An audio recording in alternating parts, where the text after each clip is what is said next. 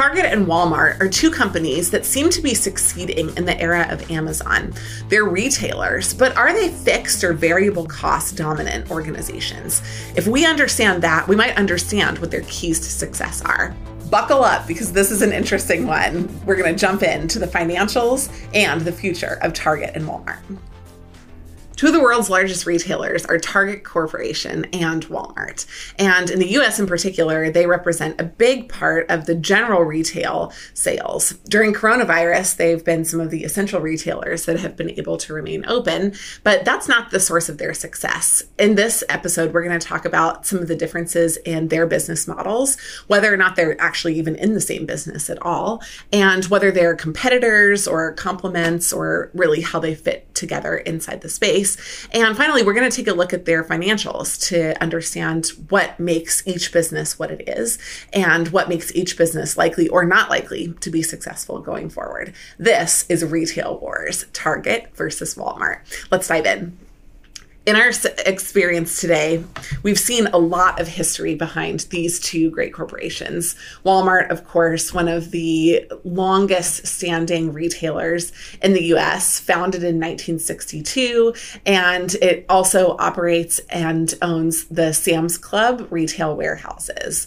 Um, as of this year, early 2020, Walmart has over 11,500 stores. It also operates not just in the US, but in 27 different countries under 56 different names. So Walmart Corp is more than just Walmart.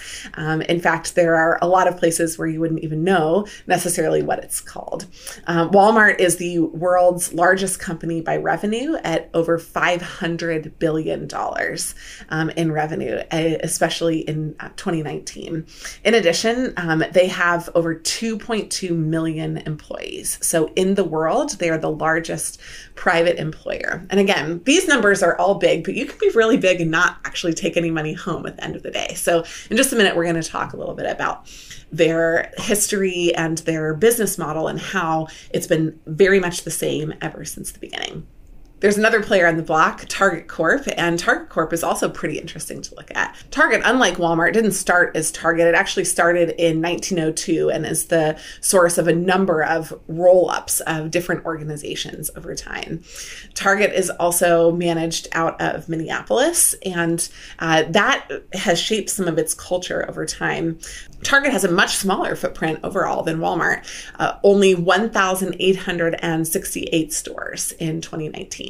So, comparatively, the scale, only eighth largest in the US, and just a fraction of the stores seem really different. So, that brings up the question are these businesses in the same business? And if so, how do they compare? And if not, what, what makes them different?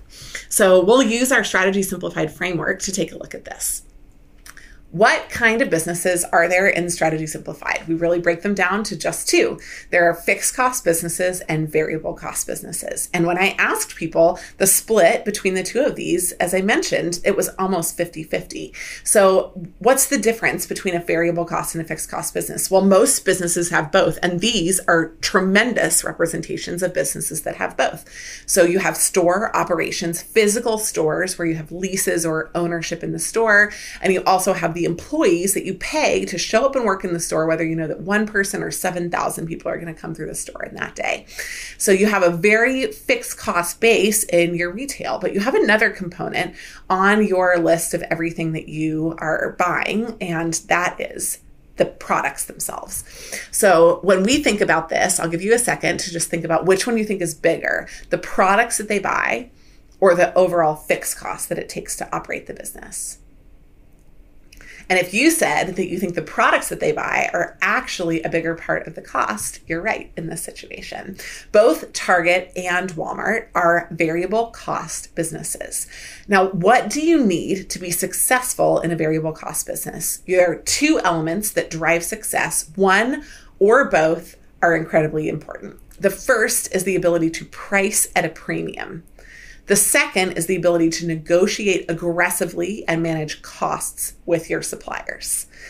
Now, here is where it gets super interesting.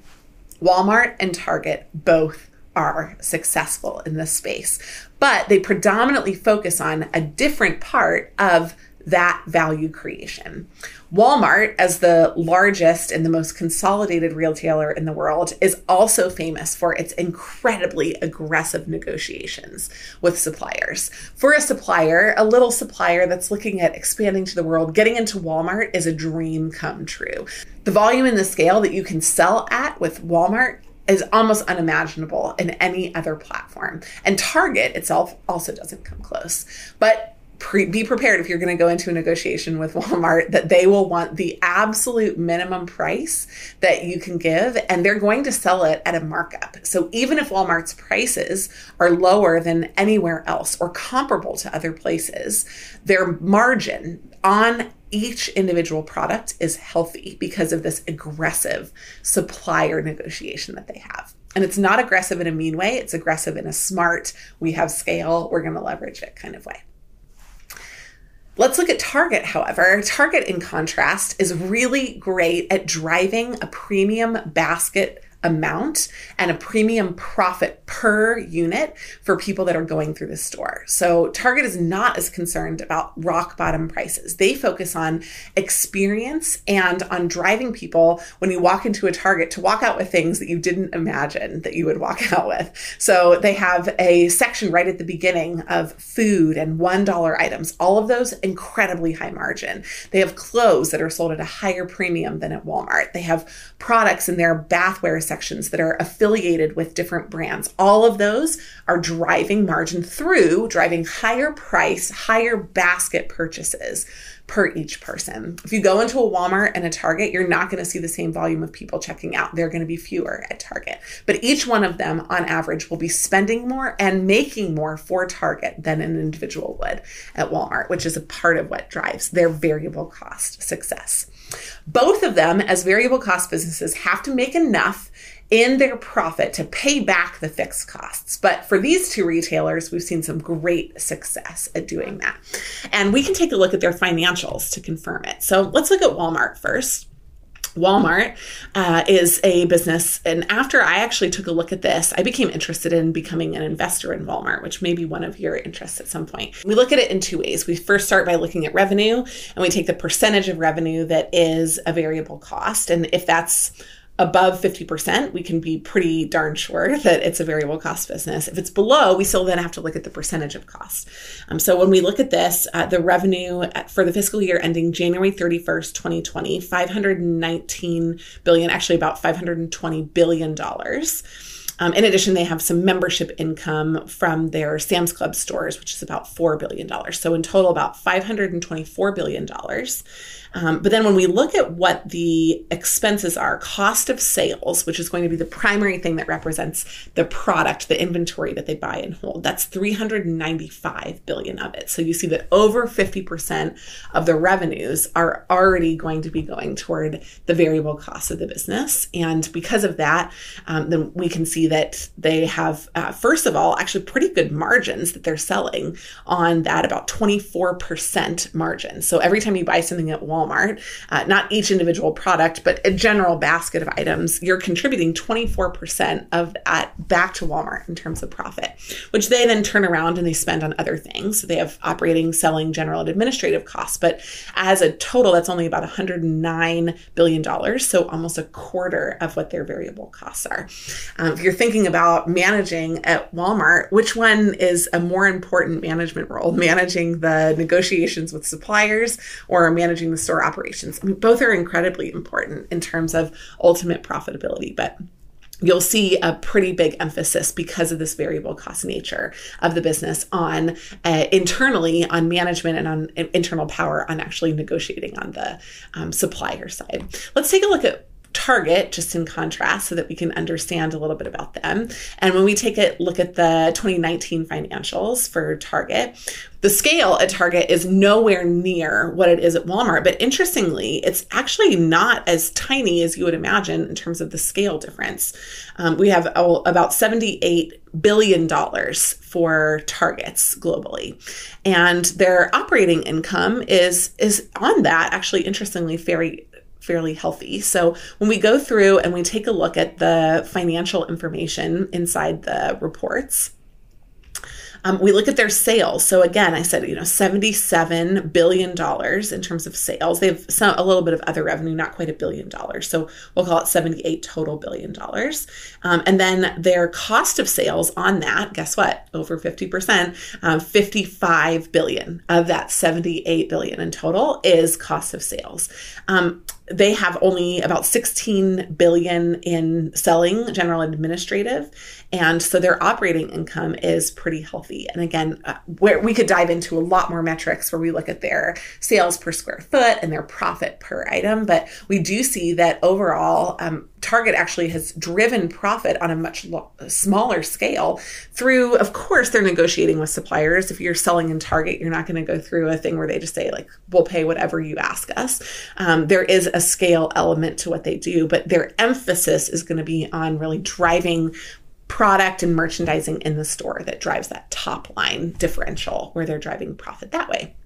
Now, ultimately, in the future, how is this going to work? Will both of these businesses remain successful? Well, because they don't necessarily compete for the same target populations, and I mean target in a very facetious way there, uh, it, because they're not using the same populations, people that shop at Walmart don't always also shop at Target and vice versa. There is some natural differentiation in their customer base. For a customer like me who goes to both places, it's not differentiated. So they're interested in making sure that I don't just come to one or the other store for the low margin items.